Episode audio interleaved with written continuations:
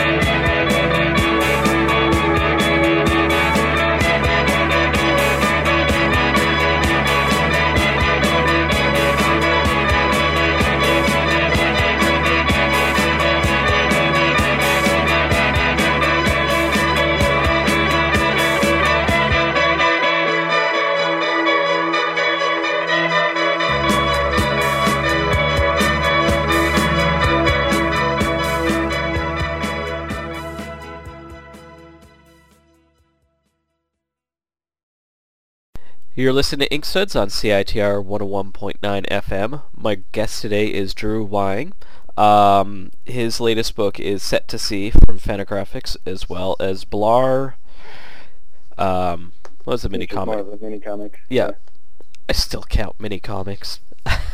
uh, Bugbear, as well as the web comic, which I couldn't find in my process for this. Was it Pup? Uh, yeah, that should be archived on my site. Oh, okay. somewhere. My my I sleuthing. tend to keep things online until I am totally embarrassed of them and then disappear them. And you also did a diary comic for, I guess, about a year back in the early aughts, right? Yeah, well, I did it for a little more than a year, but near the end I started to uh, become very spotty in the posting, so it didn't ever come out to be 365 strips, unfortunately, which was my big goal. But oh well. Say, Livy, it's diary comics. Yeah. You start out strong. I think it's the same with everyone, and except for a handful of guys. And Right. it's right. it's a.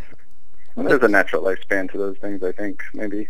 hmm For most people. You know, I'm not gonna if if like I still enjoy reading Kochalka strip and stuff, uh, and I hope he keeps it up. But uh, I think for most people, it is it's a good learning tool that should be abandoned once you've squeezed all the juice from it. I, there was something interesting. You probably knew about this. What was it like five years ago? The was it the Daily Grind? The Crown Commission guys, where they're doing. Oh yeah, yeah, yeah. They were doing um, years long daily strip. Content. I Yeah. don't think it was diary comics, but it was, No, it was just every day having to produce a strip, and they had this extensive set of rules. And I don't know who won.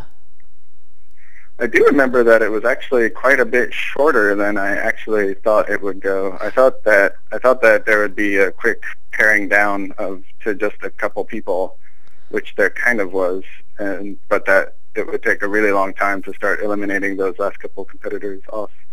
Well, no, they did two. They did one, and I think like maybe I don't remember. I think it was like Ben Wu or someone else that won, and then they did it again, and it kept going for like years and years and years.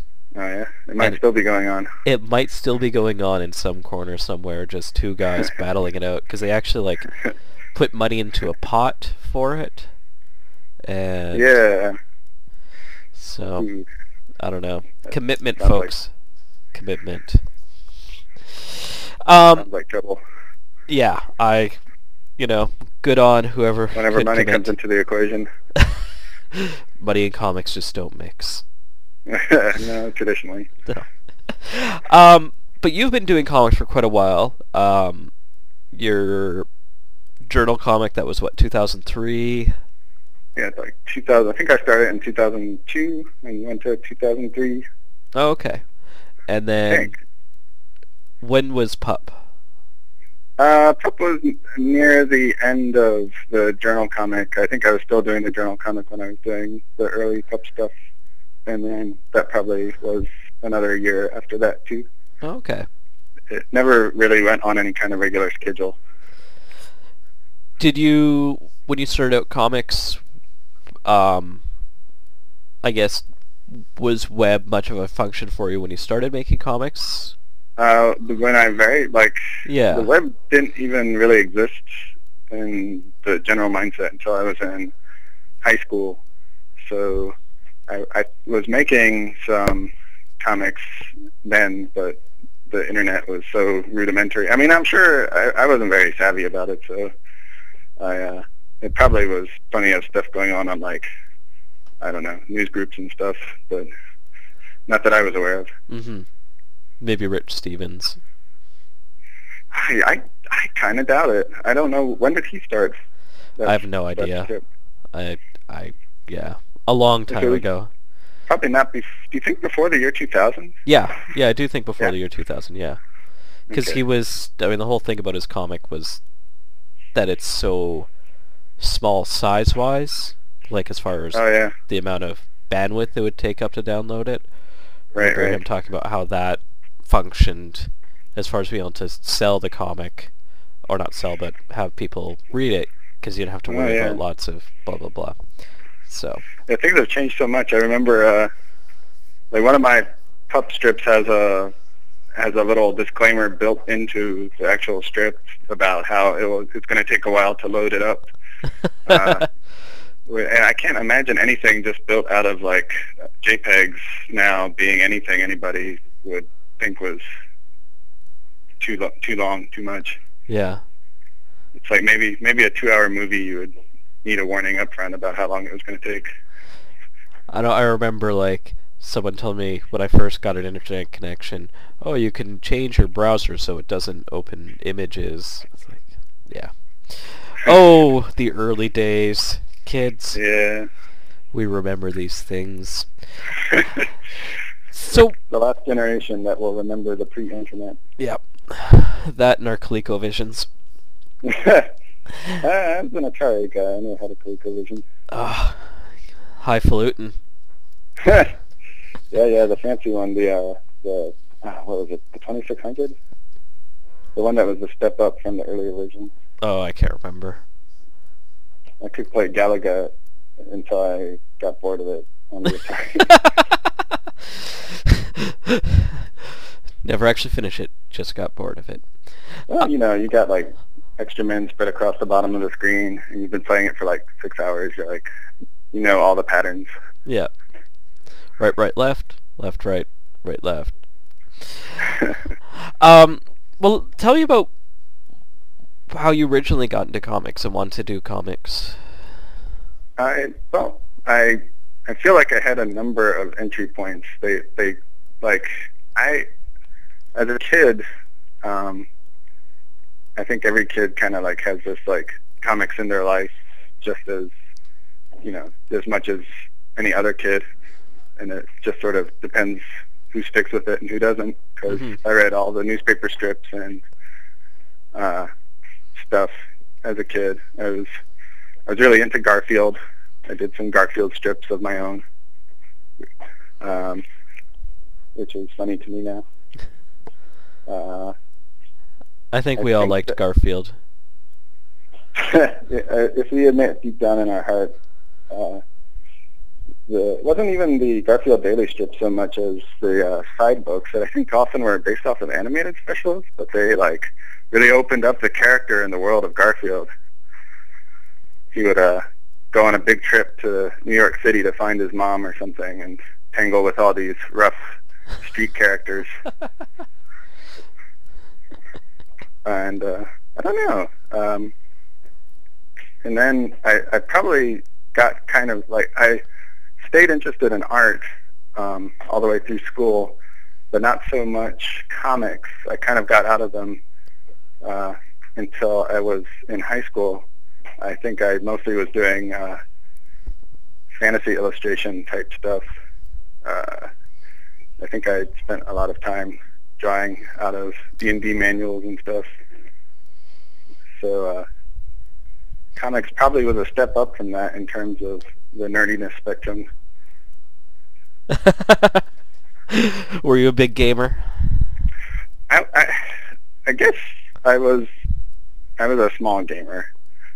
Uh, I, I liked the aesthetics in the books way more than the actual uh, game playing, which is a weirdly social activity.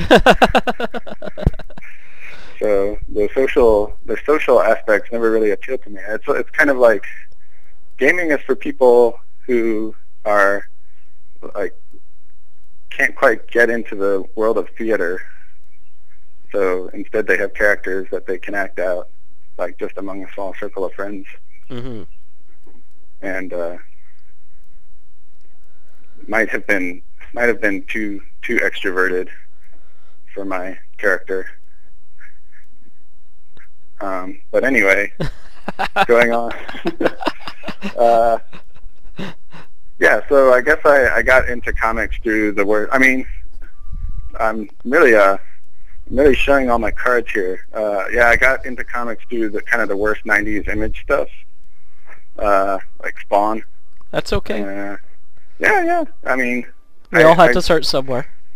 yeah, I, I, I long have like maybe in my mid twenties I felt uh, like shame and a desire to not reveal that, or like an active like uh, a personal shame that manifested in like like we must destroy superhero comics, but uh like I have long since gotten over that. Well, I mean, Uh, it's kind of funny because like a lot of folks don't know the like in the 90s it was so antagonistic in a way just the whole comic book market from like yeah, this just two opposing ends of a spectrum of the muscle bound steroid monkeys type comics to you know the Fantagraphics and the drawn and quarterlies at that time Yeah, well, I mean, the battle was a lot more. I mean, what's that saying about how the smaller the stakes, the more intense the battle? yeah So I kind of think things have opened out quite a bit, and nobody feels like they have to squabble over that tiny little piece of the pie anymore. I mean, I think the market has finally split enough that uh, you know superhero comics have the same territory they always had in, of comic book shops, and indie comics have no longer have to just rely on like trying to get a piece of that same turf. They now have like bookstores and online and mini comics and you know all the different ways you can get your comics out into the world. hmm Well, that's something that you and your wife Eleanor have really been active is the convention circuit, right? Or used to be. I, you know, I don't think I think we I don't think we did classify either of us as like super active in the convention circuit. Um, I mean, used to be. Eleanor, Eleanor has pretty much given up on conventions at this point. I really have to like Yeah. I managed to drag her out to like one every two years at this point. I think. But back in the early aughts, you guys did a lot more conventions, right? We went to SPX pretty pretty regularly. I think I actually haven't missed an SPX since the year 2000, except for the one they canceled hmm because of 9/11. Not your fault. uh, that was actually the genesis for the uh, Fluke convention that ha- now happens in Athens. Oh, okay. I also haven't I haven't missed one of those. So maybe I don't know. I don't think of myself as being active in conventions, but I have a couple that I stick with. Maybe I'm just making a presumption. Well, SPX we usually do, like I said. So, in the early or in the mid '90s, you're reading Spawn, Youngblood. uh, it's kind of a spawn, and uh, that got me into Cerebus because Cerebus just appeared in a certain issue of Spawn, Number and then number ten. something like that, nine, ten, I can't remember. And uh, then I read Cerebus for a long while, and he, yeah, not, to, uh, to to give Sim his props, it was a a pretty pretty inspiring comic for somebody who was getting into indie comics at that time. I mean, he he would run all those columns on you know the process of making comics and how to print them, and uh, he would do feature lots of uh, other like self-published cartoonists in the back page of the Cerebus. And so from there, I got super into some of those books and decided that like like I totally bought his like evangelical line of like wanting to self-publish. So I uh, I drew about an issue and a half of a comic that I was going to like print up and get distributed. Uh, but I chickened out, fortunately. I, I probably would have, you know, lost my shirt or whatever, whatever Mhm. small shirt I had to lose back in my high school days. But it probably would not have been a good experience. what Instead, kind I decided to go to art school. what kind of comic was it? It was a um, it was a comic about a high school kid that um, runs away and finds an island. Uh, to, like gets fed up with his life and runs away and uh, finds an island in the middle of the Atlantic somewhere and lives on it. And it turns out that through some loophole in international law that nobody actually owns the island, so he proclaims it as a sovereign country. And then uh, it were there were a lot of wacky things that would happen from there. Fun. What's that? Fun. Yeah, yeah. Uh, it could have, you know, if I had, uh, if I could draw it all or write it all, maybe it would have turned out to have been good. It was called A State of Bliss because the kid's last name was Bliss. Oh. Young puns. yes. So why did you go to art school? Was it to do comics, or did you have a different thing in mind? Um, yeah, it was definitely to do comics at that point. I took a year off between high school and college, uh, thinking that I could, you know, get into the self-publishing game and become a superstar. Uh, so I was working at a restaurant, waiting tables, and living at my folks' house. And I think I just, I think I just chickened out basically, and decided that I didn't know how to draw well enough yet, and I just wasn't ready to like do it. So I uh, I was I had gone to SCAD on some. They had a uh, comics festival, I the Comic Arts Forum. They do every year at SCAD, and they will invite like high school juniors and seniors up to it. So I had gone up there a couple times uh, before I graduated high school, and uh, it seemed, I think another reason I, I was discounting college was just that I I didn't actually my my parents were very uh, were very pro college. Uh, they, I spent like my entire school years was formulated around the idea that if my grades were not good enough, I would never get into a good college, and I think that eventually I I, I, I wasn't getting the best grades in high school, so I think I uh, just thought, well, I guess college isn't for me. So I think I think they might have instilled an overly high set of expectations about the degree of work it would take to get into college or stay in college. And SCAD especially is a very easy college. So I actually did much better in SCAD than I ever did in high school or any of my primary schooling. Well, the funny thing about college is you're, you know, it's kind of you have a bit of ownership when you're there over what you're taking and what you want to do. Where with high school, you're kind of dumped into this melting pot. And Yeah. you kind of just have to like deal with what's there and hope to get through it without boiling down. I think high school. I've I've always had a unfortunate character tendency to, uh, um, if I don't do very, if I can't do something well, I I don't think well it's time to double down and really learn how to do it. I think ah screw it and wash my hands of it. Yeah. And if you do that in high school, so I, I did well in classes that I had a natural, like any kind of natural strength in, but like math and French were the big, uh, the big downfall for me. Especially those are both classes that if you miss out on some of the foundational stuff, you're just screwed Yep. for the for the rest of the year. Well, do you need it now? No, have I ever used math again since I got out of high school? I mean, No. once in a while. Once in a while, I'll be like, "Oh my God, how do I multiply?" Uh, And then you grab the calculator. yeah, yeah, usually. Yep. See, kids, you don't need it. Just drop out of high school, kids. It's all bullshit. Uh-oh. Yeah, but I'm, if Dave Sim had had his way, I think maybe I would have not gone to college. Yeah, but you'd also probably have to a- hate women too, so, you know, it's kind of a bit of a catch-22 there. Yeah, it's all part of a total package that you have to believe in. Yeah. No, we love you, Dave Sims, sometimes.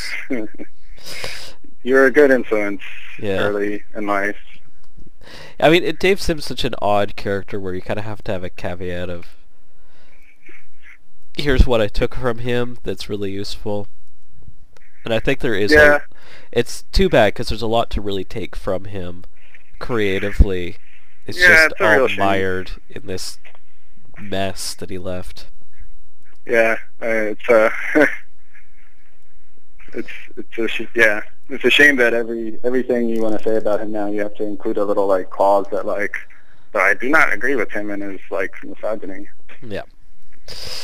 Which means you can't talk to him, but that's okay. Maybe maybe when he's maybe someday he'll be dead, and then maybe things will settle down when he can no longer like I think he's jump up now and then to say something outrageous.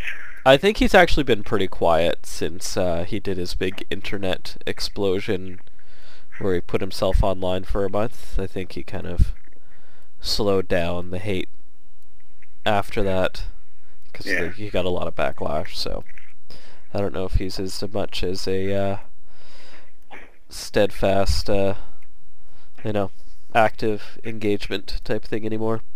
But let's get back to your comics. I think that's more interesting. Um, Ah, the Dave Sim tangent. the Dave Sim tangent. I'm sorry, folks. Uh, um, did you start doing your journal comic and web comic while you were in art school, or is that after you were done school? It was just after I got out. I think, uh, um, right after I I, uh, I spent a long time in art school, kind of floundering around, trying to like find my style. Um, I uh, I wasn't sure exactly what I. I still I I think don't have a super firm grasp on exactly what kind of comics I want to do. But at that point, I I super was all over the place, and uh, so after I graduated, I kind of like started to find a little bit of a groove and did some mini comics and started the journal comic. You guys, that's where you met Eleanor, right? Was Yeah, At school she, uh, she came to my house to uh, buy comics from me. So it was kind of like a, a girlfriend and future wife by delivery. I didn't even have to seek her out. Oh. Yeah. You um, but you had a bit of a like a a group there of other folks also in the comics scene. Yeah, I, I mean, I think it's it's interesting to uh, like SCAD is an interesting school. Um, it has positive aspects and negative aspects, um, and the cartooning branch has always been kind of a black sheep of the uh, the departments there.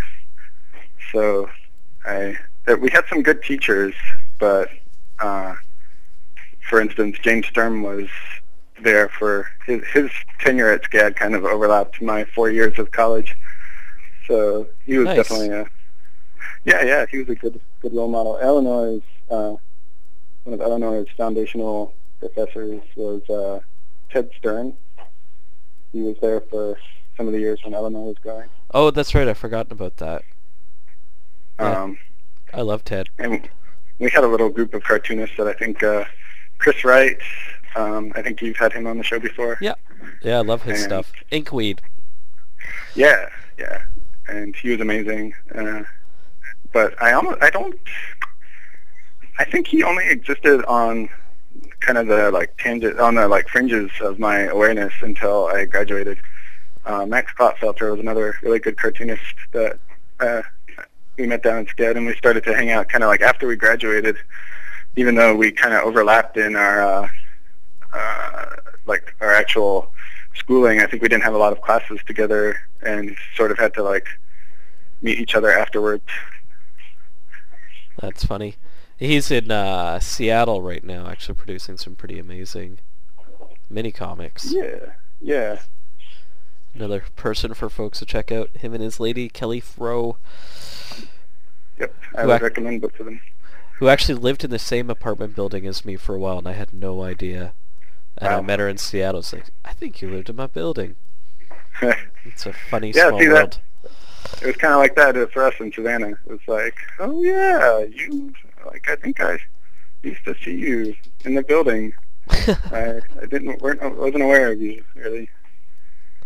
Although I should have been. I just I uh, I should have sought out more good cartoonists when I was there. It was a, a really small proportion of the overall student uh, or sequential arts body at that time would have been like good good cartoonists. I would say. Yeah. No, there's some some great folks out of there. Um, how did the uh, doing the journal comic um really kind of entrench your skills, making that commitment? Well, I mean, I think it was just a. Uh, it, it, I think I'm a I'm a firm believer in exercises to to build.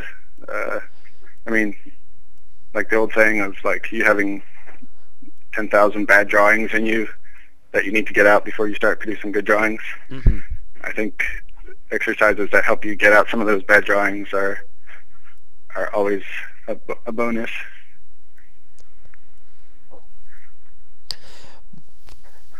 What was uh, describe Pup to me because I hadn't read it. I've read it's kind of like the you utilize the infinite canvas. Yeah, uh, that was a comic that I was. Uh, it was definitely it was like kind of an online existing comic. I think it was uh, the genesis of me doing that was there was this uh, kind of short-lived uh, online indie comics magazine called Serializer. Yep.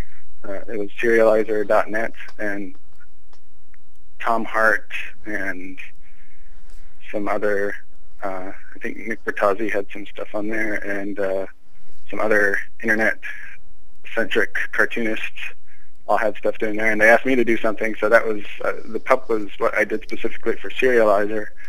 Um, it it was always kind of I think they had an idea idea for Serializer of it being kind of like regular installments of comics, and pup never really uh, formalized itself. Anyway, the actual uh, if I was to sum it up in a couple words, it's like two cats and a dog, uh, and an aesthetic kind of based off of classic comics.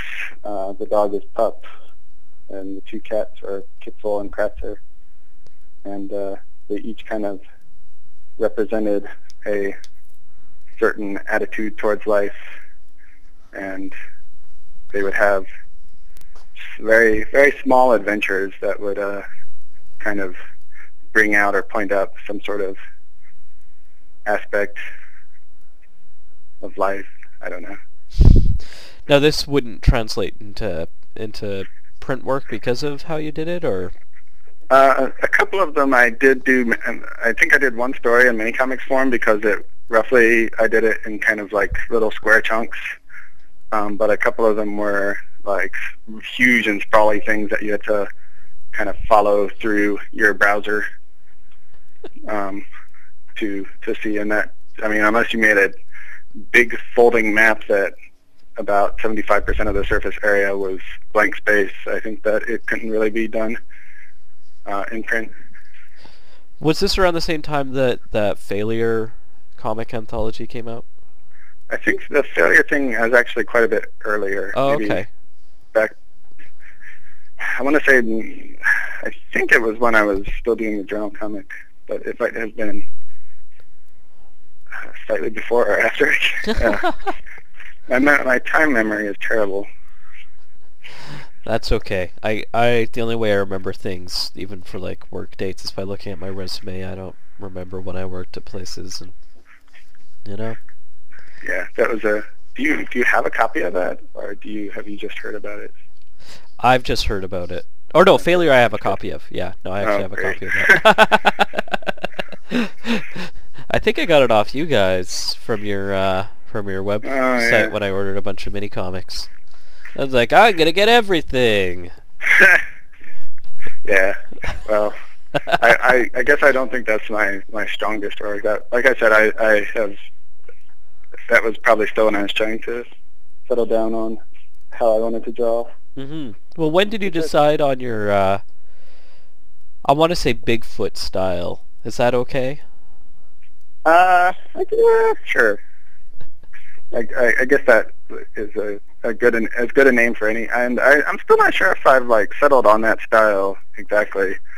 Um, but probably probably through doing pup um, and some comics afterwards. I uh, pup in the journal comic I was drawing in brush and ink, and uh, I uh, was never a good fit for me. I always kind of had to fight the brush uh, to get it to make the kind of lines I wanted because Mhm. I'm I'm highly uptight.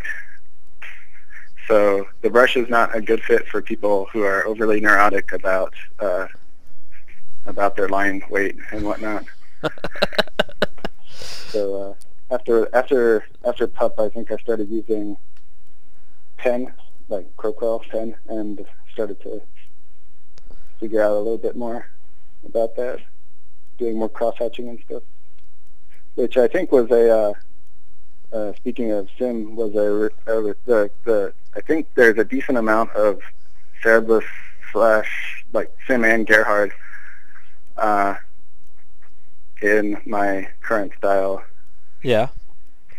I was wondering. Yeah, I, I actually realized I was looking at Set to Sea the big fight scene in the middle, and uh, I uh, I realized only after like like only recently I was like, there's a lot of the fight scene between um, Cerebus and oh man, I'm totally spacing it. It was the uh, the other one of the other aardvark Oh, the- characters, the, the huge matriarch? matriarch. Yeah. Yeah. The one in Uh, space, I was- or the battle in the um. yeah, in the there was chamber. a big in the chamber with the reflective floor. Like, what was her name? I can't remember. Uh, anyway, That was I, a. I I, I, I think people should read those issues. Those are amazing. The uh, the work that they put into that fight scene, yeah like yeah. I was reading an interview with Gerhard. Not um, where was that? Was that on the Comics Journal? I think it was Yeah. on the Comics Journal right before they switched formats, where he was talking about how Gerhard was talking about how much he regretted um, doing that, like making the the he just on a whim decided to make the floor super reflective uh, in the very first panel. and then he didn't quite realize that the next like three or four issues of some or whatever were going to be the, like these huge fight scenes on this reflective floor where you'd have to like carefully render everything that was happening uh, in the panel in the mirror image. Oh my god. yeah, yeah. Reflections are are very tricky. I he's uh, it's just like that. It's amazing work that he did on that. It's did he was that one of the ones where he set up a model? I'm not it? sure if that that specific issue was, but No. It's amazing though just how that whole fight scene was done. And it's like they're turning the camera angles and looking at from different spots and just the And- and, floating I blood. mean, yeah, and just the reflective floors. I mean, if it's not just like it's not just a matter of like mirror imaging the image above, you know, it's also like the the perspective you have to take of like drawing the same figures but from like the higher perspective, uh, getting all that right from like a totally different angle.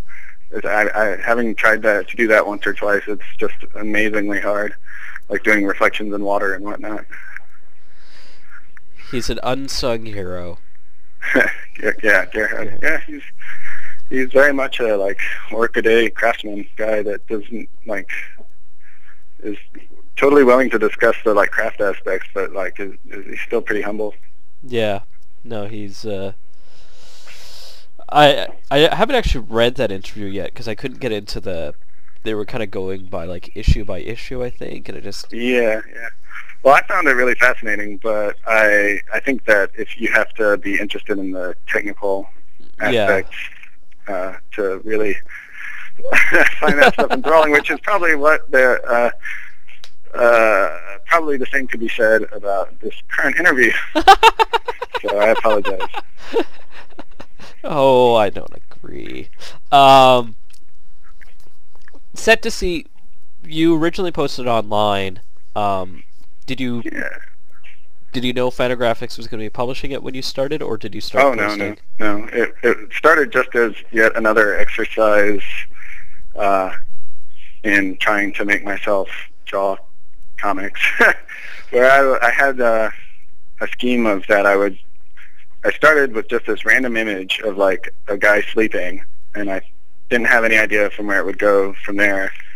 And I was like, I'll do one of these every day, uh, you know, and I'll just like like do one panel at exactly the same size, just to sort of like set some random parameters, uh, which can always, you know, which it can be really helpful if you're feeling like overwhelmed, to just like kind of set some arbitrary limits on, uh, on, you know, the way you're, what, like, you know, some rules for your project. Yeah. So it's like, uh, I'll do it at this exact size, which was about a quarter of a piece of paper size. You know, like like digest comics. Is that or Okay. is that or or maybe maybe the traditional mini comic? Is that like a quarter? quarter Oh, I paper? I I'm the last person to ask. I've never Anyway, actually so I- so printed I- a comic. So I had a, an idea that I could do it as a little like uh, like mini comic. You know, the kind of the kind of comic that's about the size of the palm of your hands. Okay. uh, yeah. someday. And uh, I I was just gonna kind of wing it, and uh, it, so I started with the sleeping character and didn't know where I was gonna go with that. And sort of the next day I was like, well, all right, so he's he's in this bar, and I'll kind of vaguely base this off of the bar in Savannah that I liked. Uh, it was called Moon River, um, and it was kind of down by the river.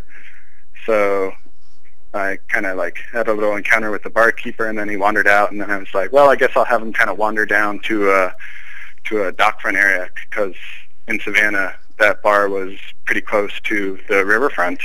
hmm The Savannah River being a big kind of trade like like docking post, and like you'll see big cargo ships going up and down it. So uh, kind of where like each each day it became slightly more uh, like the idea of where it was going got a little more firmed up and it became more elaborate. So instead of being something I could do one every day of, it started to take multiple days per panel, and then eventually stretched out into years. so the whole thing took like about five years to go from beginning to end. Well, Uh, there, were- there were some there were some hiatuses in there, and I was always working on other stuff on the side. yeah, at the same time you were inking the Super Secret Science Alliance. Yeah, the Secret Science Alliance was, I was thinking that. I, I did a comic for a while for Disney Adventures magazine. Uh, shortly before that got canceled. Might have been not a coincidence. We'll think better.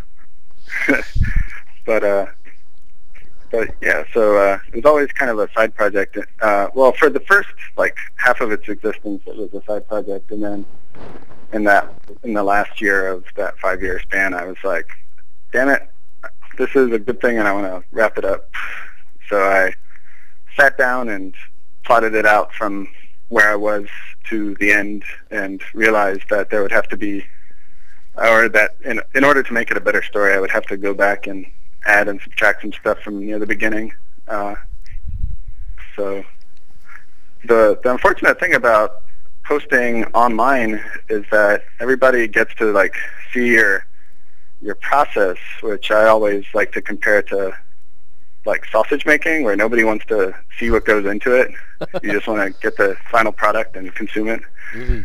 Uh, so I think that I uh, some people got a little mad that I kind of like went back and edited some of the earlier stuff in the story because you know like it's hard to tell when exactly a thing exists and when you should like call it call it a finished product when the internet is so easy you know so easy Yeah. to post up a thing Yeah, there it is. It's done. Oh no, it's not. Yeah. So- it's like you got to find a fine line, like before you get into George Lucas territory. And you're just editing and editing for no good reason. But you know, And then all of a sudden you have Jar Jar Binks. And you give up.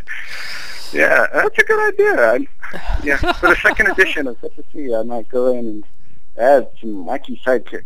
Or maybe just do the story about him as a kid. With the wacky sidekicks. Yeah, There we go. that would be Set to C2. Or like, or maybe it should be called Set three C. uh, Although that, or maybe Set one C. Set one C. Yes. Set 1C? for a prequel, and There the sequel would be Set 3C. Do you ever hear the uh, Patton Oswalt thing on uh, the Star Wars prequels? No, It's it's it's very funny, basically about how uh, George Lucas has this idea. Hey, you like Boba Fett? Well, here's Boba Fett as a kid. here's Boba Fett times a million. yeah, well, that's a whole nerdy branch of territory that I could get into, but I think We'll, would we'll be save. ill-advised. um. So how did you get connected with Fantagraphics? Did they see it online or? I actually made. Um, it was r- right around when I was. I had finished up doing the plot. Like I plotted it all out to the end and drawn the rest of the story out in thumbnail form. So I, I was like, oh, this seems like as good a time as any to like maybe pitch this to some publishers. So I printed out all the pages, and they were kind of like they would like started out all in ink, and then there were some pencil patches, and then there were some finished patches, and then there were some more pencil patches, and uh, it, it was a complete story. And then I uh, made it into this. Well, actually, I, I say I, Eleanor, very graciously bound up uh, all the pages into these little hard hardbound books that I uh, I had. Uh, give, I was going to SPX at that point, and I gave one in person to Gary Groth, and then was ex- extremely flattered when he literally called me uh, as like I gave it to him on maybe the last day of the convention, and we were staying the night, and the next morning he called me while we were packing the car to go, and was like, "We want to put this out." So, so it was very flattering. That's very nice. Um, tell me about the art style that you used for it. It's, I guess, a little. Uh, it feels like there's some Popeye. Yeah, there's definitely some some Segar, um, some Billy DeBeck, uh, a decent dose of Cerebus, like I said. Um, a lot of a lot of different influences. A lot of um, when I was, I spent the like kind of couple years reading a bunch of different nautical books and found some engravings pretty inspiring. Uh, I uh, I feel like by the end of that book, I knew enough about the anatomy of ships and sailing that I could have possibly started writing a book about sailing. like I don't know anything, but like I was at a starting point where I had like laid a foundation where I wasn't a total moron about it. So there's some like big mistakes in the like ship rigging and stuff in the earlier panels of the of that comic. I can't figure out if that matters or not. This is one of the many like OCD things that end end up tripping me up when I'm drawing comics. The the research stage. It's like, ah, it'll take place in this castle. Well, I should really do some research about castles. Do I know enough about castles yet? I should look up some like how the the doors and stuff worked back then. It's uh, there's a always a wavery line over how much is too much. Just don't put it that much effort and then do a Wizard of Id style three panel comic strip. I have a I've wanted for years now, and I, I, I probably shouldn't say it because somebody will uh, steal my idea. But I've wanted to do the last Hagar the Horrible strip.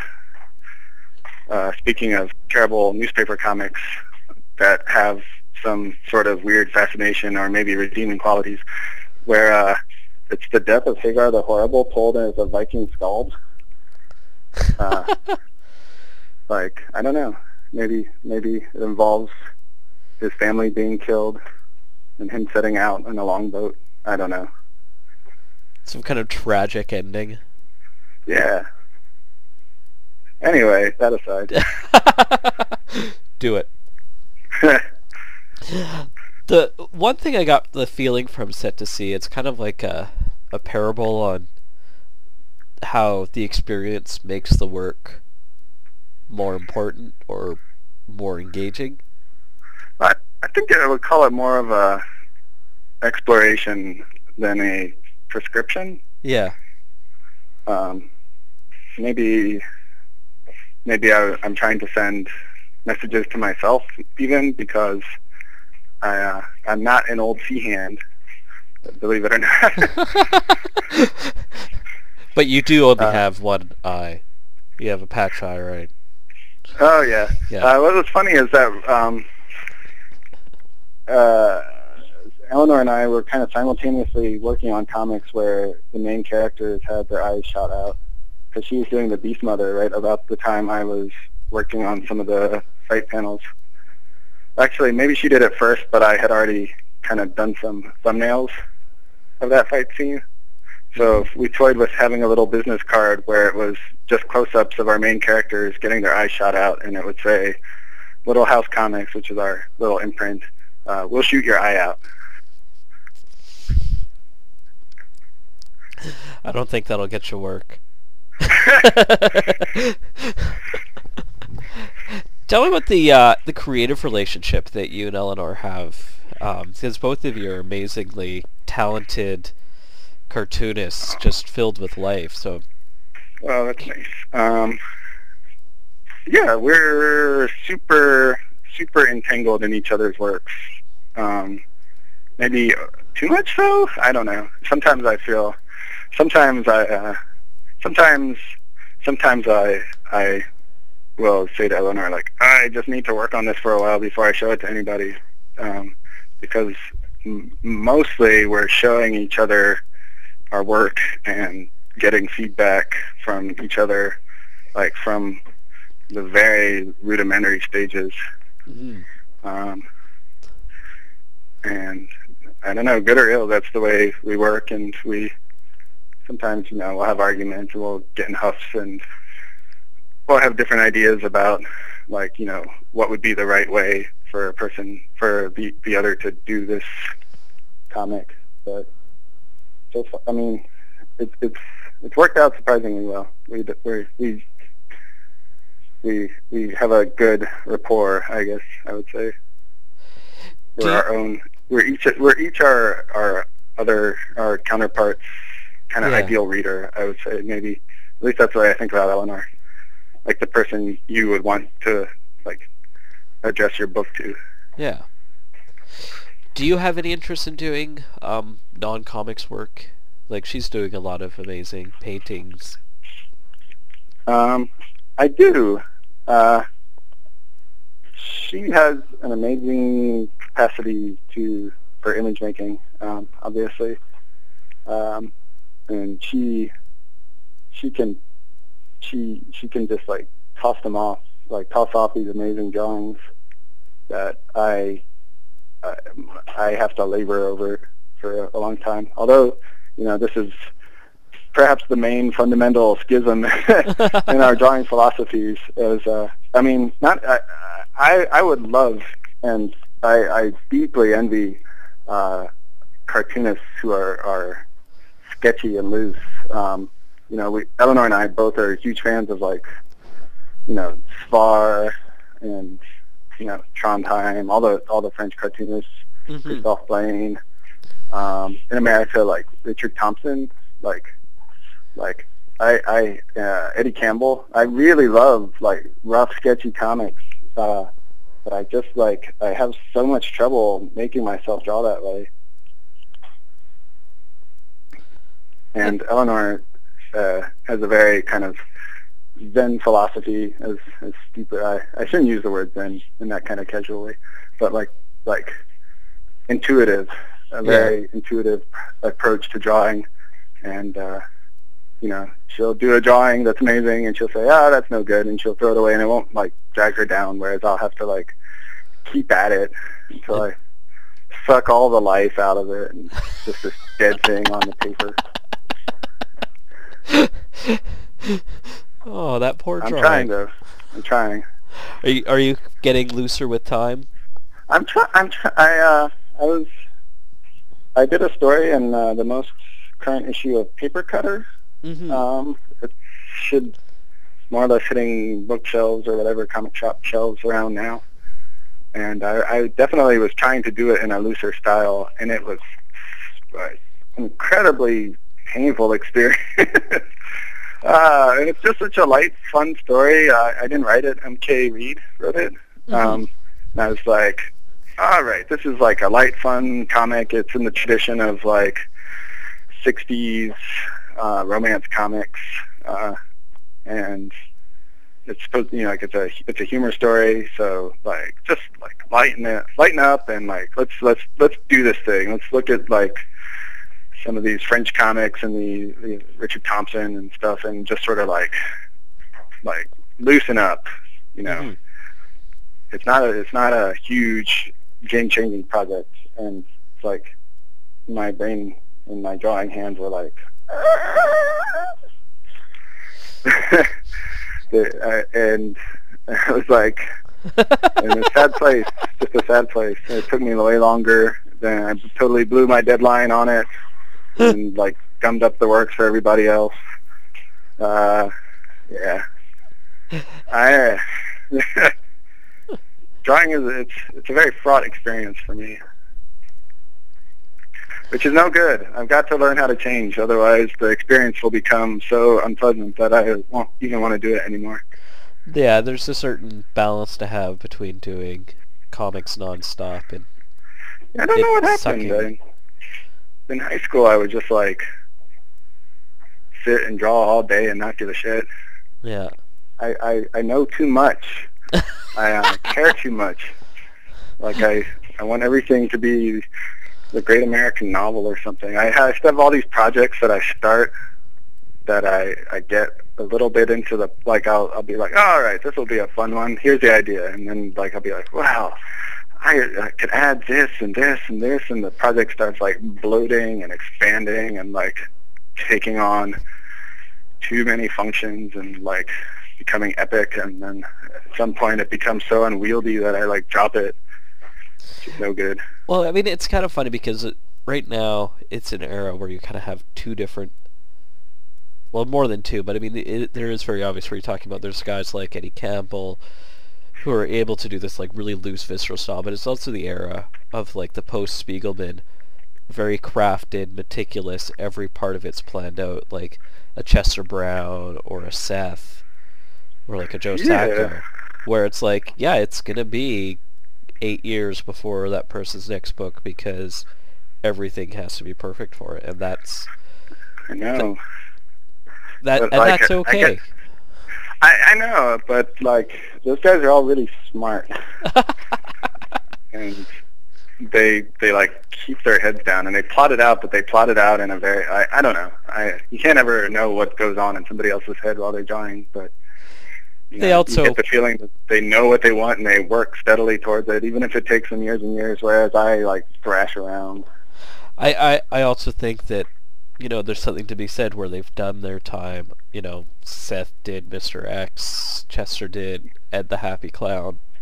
Um, Right. where these guys worked on doing these comics that aren't part of their grand vision, especially with Seth with with the Mr. X stuff, but they still you you do that time. You you kind of work out the beat before you can really kind of touch it how exactly you want it to be done.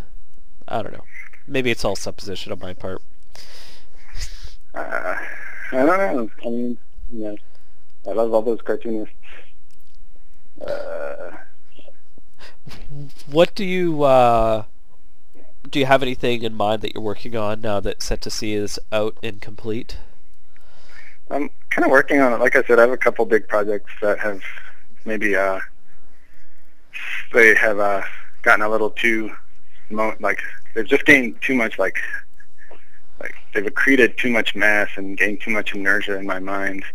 uh, like this kids comic I was wanting to work on um, about a kid named a girl named Margo Maloo who helps other children deal with their uh, monster problems, like if they have a monster under their bed or something. In in the world of the comics, that would definitely be a real problem. and and she would come and negotiate a settlement between the child and the monster. So I, I still hope to work on that.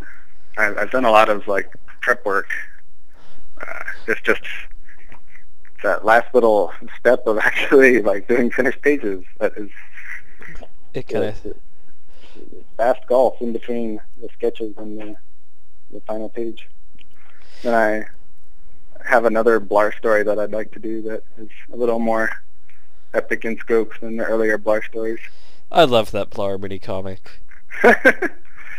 well, I, I've got this idea for this like big four-part uh, like adventure that has a lot of different subtextual stuff going on. We'll see if that ever happens. I hope to at least get part of it done for the Fluke anthology that's going to come out this year. And Fluke's in the summer, is it? April. It's April? April. Oh, okay. Yeah. So So I've pretty been soon. working on it. It's very soon. no, I think my favorite thing about the Blar is the uh, the die cut cover with the uh, the blood spray. no, thanks. Yeah, those are all hand done. That must have uh, killed you. Yeah, Eleanor did all of those. In exchange, I cut out most of her Beast Mother covers with a pair of scissors. Oy. We need a we need a die cutting machine. Yeah. I don't know if they make them for home usage. You guys aren't really doing that many mini comics anymore, though, right? Uh, we, we kind of have. Um, neither one of us has done a lot of minis for a little bit.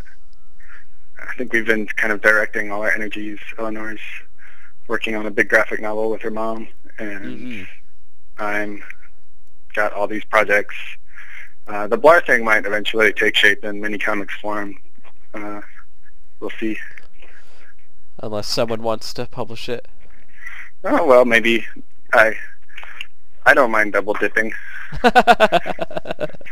There's something wonderful about a mini comic that you just can't give up in some people, ways. Maybe I'll give people a warning up front that they can wait for the trade if they want.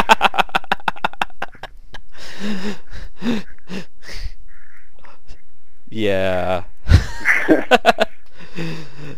That's such an odd comic in, or odd odd concept in the world of mini comics. But I guess it happens now.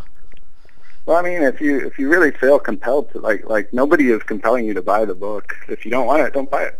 Yeah. you don't want the minis, don't buy them. I don't know. That Maybe I'll just do it online and There we go. for free, and then nobody can complain.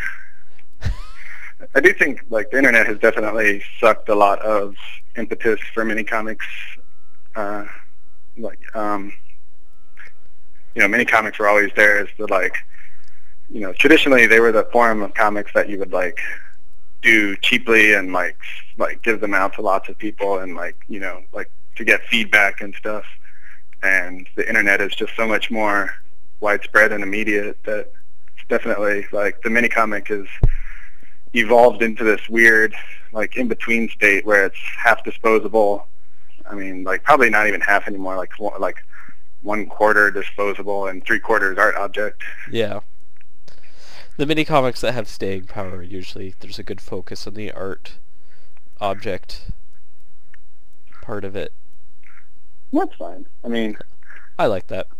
yeah. I mean, I think that you know, for all, as scary as it is that the internet is going to like suck all the money out of any kind of media form, it has resulted in some pretty fantastic books. You know, I, I think that the the renaissance in book design that you've seen in comics and stuff is due largely to the internet.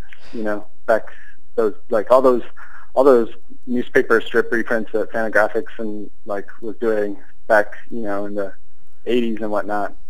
Like, you know, they definitely had to like step up their game in terms of production and Oh yeah. presentation and stuff. And that's good. F- I like that. Good for everybody. Maybe Yeah. I don't know.